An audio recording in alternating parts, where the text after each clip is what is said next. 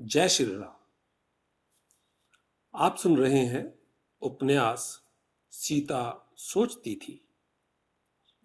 अध्याय पाँच, भाग दो, स्वप्न जगे तो।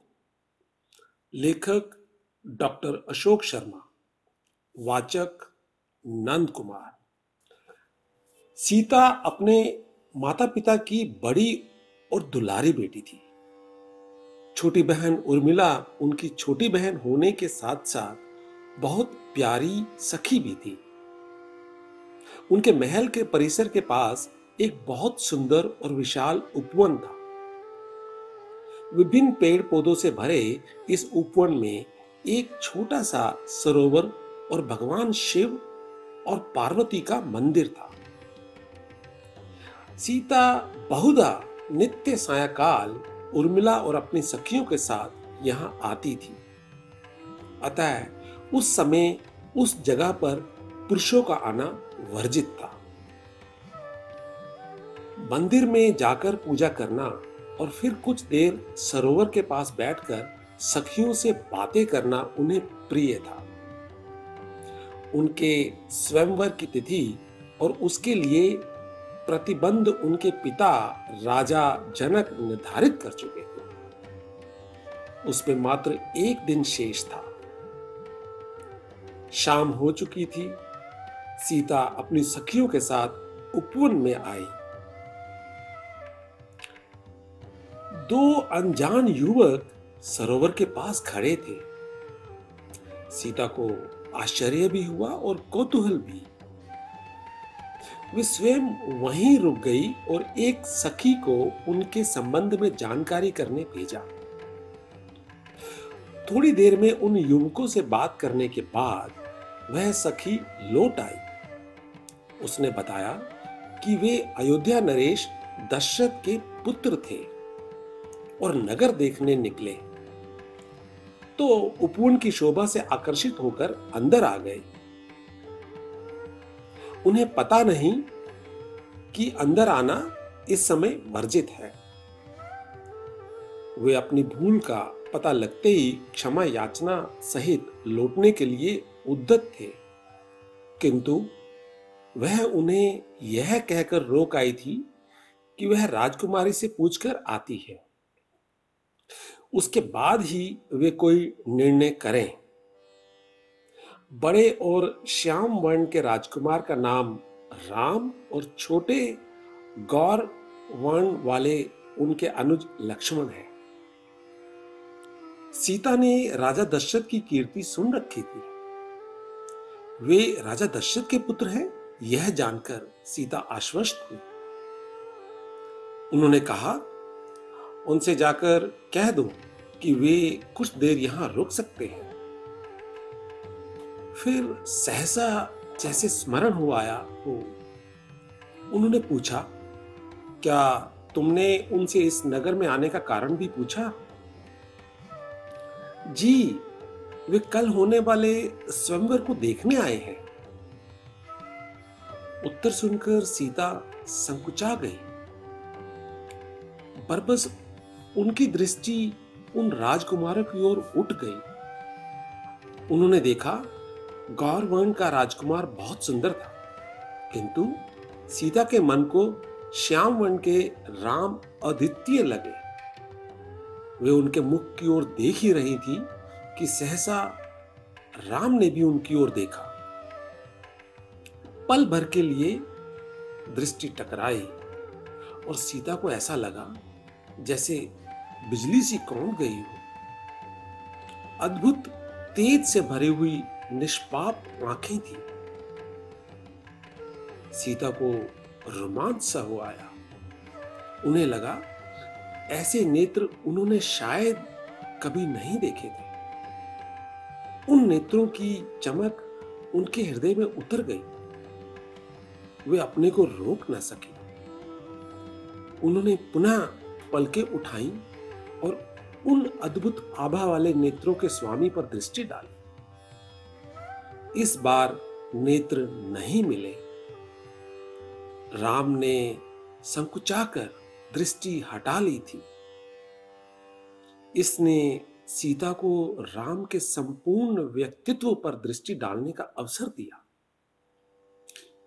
पीले वस्त्र, श्याम रंग, सुगठित शरीर, स्वाभाविक तने हुए सीने पर गजमुक्ता की माला, काले और कुछ घुंघराले केश। मस्तक पर चंदन का टीका और चेहरे पर तेज। वे उन्हें पुरुषोचित सौंदर्य के मूर्तिमान प्रतीक लगे। कुछ क्षणों के लिए सीता कुछ खो सी गई। फिर एक सखी की हल्की सी हँसी से उनका ध्यान टूटा। उन्होंने देखा सभी सखियों के मुख पर हँसी खेल रही थी। वे समझ गई कि उन सबने उनकी चोरी पकड़ ली है। वे शर्माई और तेज़ी से मंदिर की ओर बढ़ने लगी। एक सखी जो अधिक चंचल थी, बोली, इतनी तेज चलोगी, चनक लल्ली सीता ने इसमें छिपे हुए परिहास को समझा और बोली, नहीं, तुझे साथ ही रखूँगी। सीता के इस उत्तर से सभी में हँसी की एक लहर सी दौड़ गई। हँसी की यह खनखनाहट राम तक भी पहुँची और बरबस उनकी दृष्टि उस ओर चली गई। सीता अपनी सखियों के साथ मंदिर के पास तक पहुँच चुकी थी। मंदिर की सीढ़ियाँ चढ़ते चढ़ते उन्होंने मुड़कर देखा तो दृष्टि एक बार पुनः टकरा गई। राम इसी ओर देख रहे थे। दृष्टि मिलते ही सीढ़ियों पर चढ़ती सीता हल्के से लड़खड़ाई, फिर संभल गई। राम ठगे से थे। सहसा उनकी दृष्टि लक्ष्मण की ओर गई। उनके होठों पर हल्की सी मुस्कान तैर रही थी, जिसे देखकर राम कुछ शर्मा से गए। फिर लक्ष्मण का हाथ थाम कर बोले, चलो, वापस चलते हैं। ऋषिवर हमारी प्रतीक्षा कर रहे होंगे। जैसी आज्ञा कहकर लक्ष्मण दूर से ही मंदिर को प्रणाम कर भाई के साथ वापस चल दिए। सीता मंदिर की सीढ़ियाँ चढ़कर मंदिर के द्वार तक पहुँच चुकी थी। भीतर प्रवेश करने लगी तो एक सखी ने उन्हें लक्ष्य कर कहा, दर्शन तो हो ही चुके हैं। सीता के चेहरे पर लालिमा दौड़ गई। उन्होंने बनावटी गुस्से से उसे घूरा। तो सभी फिर हंस पड़ी। सखी ने फिर कहा आज हम सबको भी मंदिर में माँ से कुछ मांगना है। सीता ने चुपचाप सुना, बोली, कुछ नहीं। सिर झुका लिया। किंतु मुस्कुराहट उनके अधरों पर भी तैर गई। सीते पूछोगी नहीं, हम सब क्या मांगने वाली हैं? सखी ने पुनः कहा। नहीं। चलो, मैं स्वयं ही बता देती हूँ, सखी ने फिर कहा। नहीं, रहने दो। क्यों? सुन तो लो। नहीं, क्या करना है सुनकर? तब एक दूसरी सखी पहली वाली को इंगित कर बोली, सीते, सुन लो ना। अन्यथा इसके पेट में पीड़ा हो जाएगी। होने दो। अच्छा है। इस पर पहली वाली दोनों हाथ ऊपर करके बोली, भाई, मुझे तो बताना है, कोई सुने या ना सुने। फिर उसने कहा, हमें मांगना है कि माँ कल स्वयंवर में उस श्याम वन के अयोध्या के राजकुमार के अतिरिक्त और कोई उस शिव धनुष को हिला भी ना पाए। सभी सखियाँ एक साथ बोली, हा, सचमुच, हमें देवी माँ से आज यही मांगना है। सीता ने अपने बाएँ हाथ की मुट्ठी से उस सखी की पीठ पर हल्के से मारा और हँसते हुए मंदिर में प्रवेश कर गई। शिव और पार्वती के चरणों में पुष्प अर्पित किए। विधिवत पूजा की। किंतु जब अर्चना करने के लिए हाथ जोड़े तो वे समझ नहीं पा रही थी कि क्या कहे और किन शब्दों में कहे। उस प्रथम दृष्टि के आकर्षण ने ही उन्हें पल भर के लिए शब्द विहीन कर दिया था। वे मात्र ईश्वर का ध्यान करते हुए ठगी सी खड़ी रह गई। सहसा उन्हें लगा, पार्वती जी मुस्कुराते हुए कुछ कह रही हैं। उन्होंने नेत्र खोले और पार्वती जी की मूर्ति के मुख की ओर देखा। उन्हें लगा, वह मूर्ति सचमुच मुस्कुराकर उन्हें देख रही है। वे अपना सिर उनके चरणों पर रखकर उठी। तो उनके हृदय में संगीत चेहरे पर चमक और मन में खुशी थी। सब कुछ पा लेने जैसा भाव लिए हुए वे मंदिर से बाहर आई तो दृष्टि पुनः उस ओर उठ गई, जिधर राम और लक्ष्मण खड़े थे। किंतु वे अब वहाँ नहीं थे। हृदय में कुछ धक सा हुआ। फिर लगा जैसे वे किसी पुण्य लोक से वापस आ गई है। सखियों की ओर देखा तो सभी हंस पड़े। उसी चंचल सखी ने कहा, हमें भूल ही गई थी जनक लल्ली। यह तो चलो ठीक है, पर माता पार्वती से तो सब कुछ मांग लिया। उसमें तो कुछ नहीं भूली। सीता ने उसका हाथ पकड़कर कहा, चल, लेकिन आजकल तू बोलने बहुत लगी है। क्यों? मैंने कुछ गलत कहा क्या? नहीं, बहुत सही कहा। अब चल।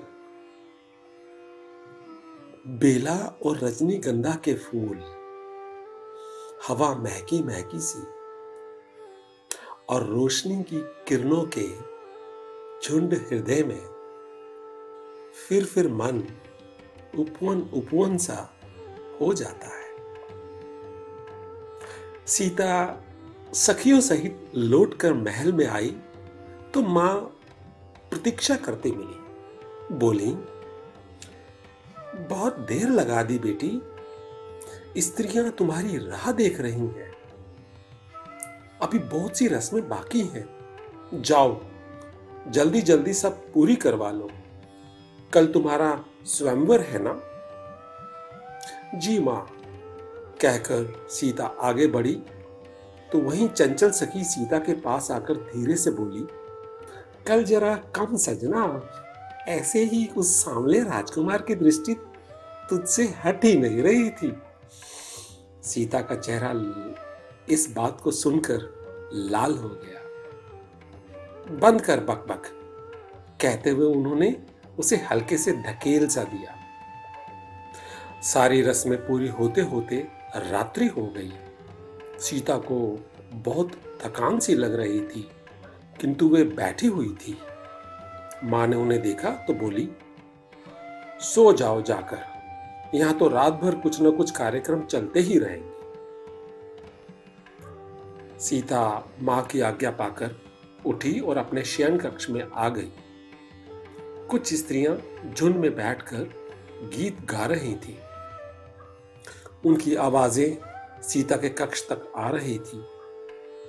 सीता शैया पर लेटकर वे गीत सुनने लगी।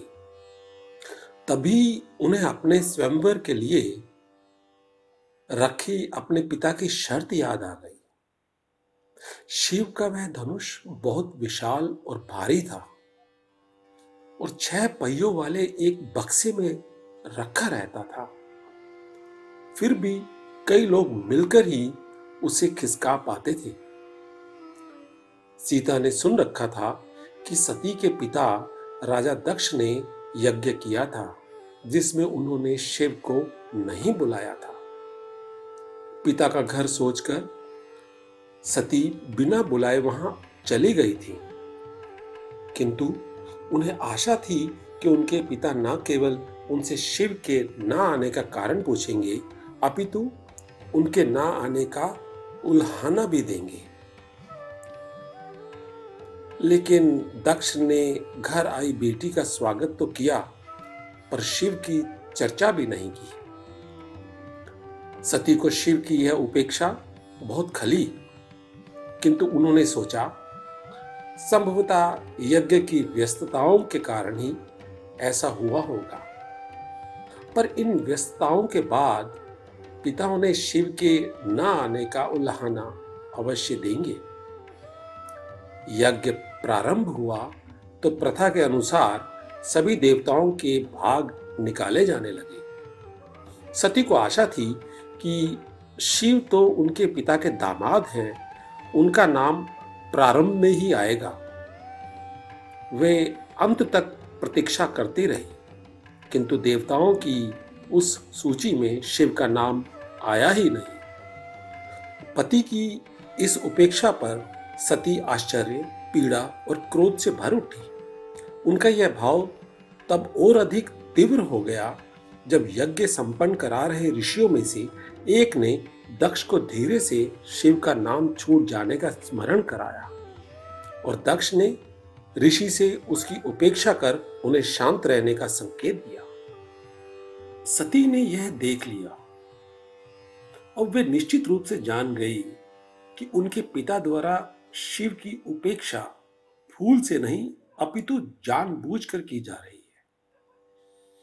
उन्हें शिव की बात स्मरण हो आई। उन्होंने सती को यहाँ आने से रोकते हुए कहा था कि उन्हें बिना बुलाए वहाँ नहीं जाना चाहिए। वे शिव का यह अपमान नहीं सह सकी। यहाँ आने की अपनी भूल पर उन्हें बहुत शोभ हुआ। वे अपने स्थान पर खड़ी हो गई। कुछ पलों के लिए चारों ओर देखा और फिर लोग कुछ समझ पाते, इसके पूर्व ही बहुत तेज़ी से आगे बढ़ी और यज्ञ की अग्नि में कूद गई उनके ऐसा करते ही वहाँ हाहाकार मच गया। लोगों ने बहुत प्रयास कर वह अग्नि तो बुझा दी, किंतु सती न बच सकी। यह समाचार शिव तक शीघ्र ही पहुँच गया। वे अत्यधिक पीड़ा और क्रोध से भरे हुए वहाँ पहुँचे। दक्ष उनका प्रथम कोप भाजन बने। इसके बाद उन्होंने यज्ञ का विध्वंस कर और सती के शव को कंधे पर ही लाद कर निकल पड़े। उसके बाद उन्होंने क्या किया और वे कैसे शांत हुए, यह एक अलग कथा है। किंतु उन्होंने शांत होने पर अपना धनुष भी देवताओं को दे दिया, जो देवताओं के द्वारा सीता के पिता, जनक के पूर्वज, निमि के पुत्र, महाराज देवव्रत के पास धरोहर के रूप में रखवाया गया था। तभी से यह धनुष सीता के परिवार में था। एक बार मात्र सात वर्ष की अवस्था में सीता ने किसी कारणवश यह धनुष हटाया। तो सीता की शक्ति देखकर उनके पिता ने यह कहा था कि वे सीता का विवाह उसी युवक से करेंगे जो इस धनुष पर प्रत्यंचा चढ़ा सकेगा। और यहीं पर राम का चेहरा सीता के सम्मुख आ गया। सुगठित देहिष्ट तेजपूर्ण चेहरा, चमकते नेत्र और वीरता के प्रतीक लगते राम। क्या विशाल धनुष पर प्रत्यंचा चढ़ा सकेंगे? उन्हें लगा, उनके पिता ने कुछ अधिक ही कठिन शर्त रख दी है। उन्हें यह भी समझ में नहीं आ रहा था कि यदि किसी अन्य राजा या राजकुमार ने राम के प्रयास करने से पूर्व ही उस धनुष पर प्रत्यंचा चढ़ा दी तो क्या होगा? क्या उन्हें उसी से विवाह करना पड़ेगा? वे मन ही मन प्रार्थना करने लगे कि राम और केवल राम ही इस कठिन शर्त को पूरा करने में सफल हो। प्रार्थना करते करते उन्हें स्मरण हो आया कि उनकी इस कामना पर मंदिर में पार्वती की मूर्ति मुस्कुराती हुई, आशीर्वाद देती हुई लगी थी। रात्रि अधिक हो चुकी थी। महल से आने वाले लोगों के चलने फिरने, बातें करने और स्त्रियों द्वारा किए जाने वाले गायन की आवाज़ें धीरे धीरे कम होती जा रही थी। किंतु सीता की आँखों से नींद बहुत दूर थी। उन्हें आश्चर्य हो रहा था कि नींद क्यों नहीं आ रही है। ऐसा अनुभव उन्हें पहली बार हो रहा था। मन अशांत तो नहीं था, पर शांत भी नहीं था। वे उठी, बिस्तर पर बैठ गई। हाथ जोड़े और ईश्वर का ध्यान करने का निश्चय किया। तभी उन्हें ध्यान आया कि शिव को पाने के लिए माँ पार्वती ने कितना अधिक तप किया था। क्या उनका मन भी कहीं इसी प्रकार के तप के लिए तैयार है? वे मन ही मन स्तुतियों में डूब गए अपना शशि अपने हाथों में पाने की कामना लिए गौरा की, शिव की स्तुतियों में डूबा मन कहीं खो गया। कुछ देर बाद शरीर का भान समाप्त हो गया। कुछ समय ऐसे ही बीता, फिर नेत्र खुल गए। उन्होंने हल्के से हाथों को अपने मुख पर फिराया और लेट गए सीता को अपनी बहनों उर्मिला, मांडवी और शुद्ध कीर्ति का ध्यान आया। उर्मिला, उनकी सगी बहन और मांडवी तथा शुद्ध कीर्ति, उनके पिता के छोटे भाई और साकंशे के राजा कुशध्वज की बेटियाँ थी। साकंशे नगर के राजा सुधनवा ने एक बार जनक की मिथिला नगरी को घेर लिया और उनसे शिव धनुष और सीता की मांग की थी। भयंकर युद्ध हुआ और साकंशे का राजा सुधनवा मारा गया। जनक ने वह राज्य अपने छोटे भाई कुशध्वज को दे दिया। कुशध्वज साकंशे में रहने चले गए तो मांडवी और शुद्ध कीर्ति भी उन्हीं के साथ चले गई। तब से उर्मिला उनकी छोटी बहन ही नहीं, सबसे प्रिय सखी भी थी। सीता ने स्वयं अपने जन्म के बारे में सुन रखा था कि जब उनका पिता यज्ञ के लिए भूमि शोधन करते समय हल चला रहे थे, तभी हल के अग्रभाग से, भूमि पर खिंची रेखा से एक कन्या प्रकट हुई।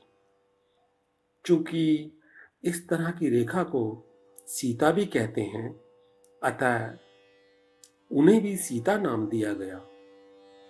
बचपन में तो वे कुछ समझती नहीं थी, किंतु थोड़ा बड़े होने पर यह बात उन्हें बहुत अद्भुत लगने लगी। इसलिए उन्होंने एक दिन अपनी माँ से पूछा था, माँ, क्या मैं आपकी कोख से नहीं, धरती से पैदा हुई थी? इस प्रश्न पर माँ कुछ देर तक उनका मुख देखती रही। फिर हाथ पकड़कर उन्हें अपने पास खींचकर गोद में बिठाया और बोली, किसी भ्रम में मत रहो बेटी, मैं ही तुम्हारी माँ हूँ। हर स्त्री धरती ही तो होती है। कैसे माँ, क्या आप धरती हैं? सीता ने पूछा। स्त्री धरती कैसे होती है? यह तुम बड़ी होकर स्वयं समझ जाओगी। फिर पिताश्री के हल चलाने वाली बात भी क्या मिथ्या है? वह भी मिथ्या नहीं है। इस समाज को चलाने में पुरुषों की अपनी भूमिका होती है। वह वही कर रहे थे। माँ, मेरी कुछ समझ में नहीं आ रहा। आप क्या कह रही हैं? मैंने कहा ना बेटी, बड़े होने पर तुम्हें स्वयं ही सब समझ में आ जाएगा। आज फिर सीता का मन हो रहा था कि वे माँ से पूछे कि माँ, क्या धरती भी सपने देखती है? क्या धरती को सपने देखने चाहिए? आज उनकी आँखें क्यों सपने देखने में लगी हुई है? अचानक सीता को कुछ आहट सी लगी। उन्होंने आवाज़ दी, कौन? मैं। उत्तर आया, यह उर्मिला की आवाज़ थी। आओ, बहुत अच्छा किया, तुम आ गई। किंतु इतनी रात तक तुम सोई क्यों नहीं? वैसे ही पता नहीं, क्यों नींद नहीं आ रही थी? मैंने सोचा, देखें, आप जाग रही हैं या सो गई? उर्मिला, पता नहीं क्यों, मुझे भी आज नींद नहीं आ रही है। मैं समझ सकती हूँ दीदी, नींद आपके पास क्यों नहीं आ रही है? अच्छा बड़ी ज्ञानी हो गई हूँ। ज्ञानी नहीं हूँ, किंतु आपको नींद ना आने का कारण बता सकती हूँ। बता, सीता ने कहा। स्वयं वह में थोड़ा सा ही समय बचा है। इसीलिए रात भर जाग जाग कर ईश्वर से प्रार्थना करनी है कि शिव धनुष, वे सांवले राजकुमार, दशरथ नंदन, राम ही उठा सके। और कोई नहीं। उर्मिला ने कहा, प्रार्थना तो रात भर जागकर तुझे भी यही करनी है, उर्मिला। क्यों? मुझे क्या मिलना है? मैं बताती हूँ, तुझे क्या मिलना है। वह छोटा और गौरवर्ण राजकुमार किसी से कम नहीं है। यदि राम ने धनुष पर प्रत्यंचा चढ़ा ली तो मेरा विवाह होने के बाद पिताश्री तुझे उसी छोटे राजकुमार से ब्याहने पर विचार करेंगे। और राम के द्वारा धनुष पर प्रत्यंचा चढ़ाए बिना यह संभव नहीं लगता। दीदी, उर्मिला ने कहा। अच्छा उर्मिला, एक बात बता, क्या? एक बार बचपन में माँ ने मुझसे कहा था कि स्त्री धरती होती है। फिर यह भी कहा था कि मैं बड़ी होकर इसका अर्थ समझूँगी। उनकी यह बात मुझे याद है और आज इस बात का अर्थ कुछ कुछ समझ में भी आ रहा है, पर एक दूसरा प्रश्न भी मन में उठ रहा है। वह क्या? उर्मिला ने पूछा। उर्मिला, क्या धरती सपने भी देखती है? और क्या धरती को सपने देखने चाहिए? दीदी, मैं समझती हूँ धरती को सपने देखने चाहिए। धरती सपने देखती है। इसीलिए तो यह प्रकृति है। उर्मिला के इस उत्तर पर सीता मौन हो गई, पर उनके मन में बहुत कुछ चल रहा था। तभी उर्मिला ने सीता का मौन देखकर परिहास से कहा, दीदी, मुझे लगता है धरती आसमान के सपनों में खोई हुई है। उर्मिला की इस बात पर सीता ज़ोर से हंस पड़ी। अपनी जगह से उठी, उर्मिला के पास आकर उनके कंधे को हाथ से ठेलकर बोली, हे महाज्ञानी, अब जा, तू भी सो। और सपने देख। ठीक है, मैं जाती हूँ। सोऊँगी और सपने देखूँगी, किंतु आप भी थोड़ी देर सो ले। ईश्वर आपकी मनोकामना पूरी करेगा। यह मेरा आशीर्वाद है। उर्मिला ने हँसते हुए कहा, भाग यहाँ से। कहते हुए सीता ने तकिया उठाकर उर्मिला की पीठ पर हल्के से मारा। फिर बोली खुद को नींद नहीं आ रही है और मुझसे बातें बना रही है। रुस क्यों होती हो? मैंने कुछ अनुचित कहा क्या? कहते हुए उर्मिला हंसती हुई चली गई। आप सुन रहे थे स्वप्न जगे तो भाग दो। उपन्यास सीता सोचती थी से। हमारा अगला अध्याय है स्वयंवर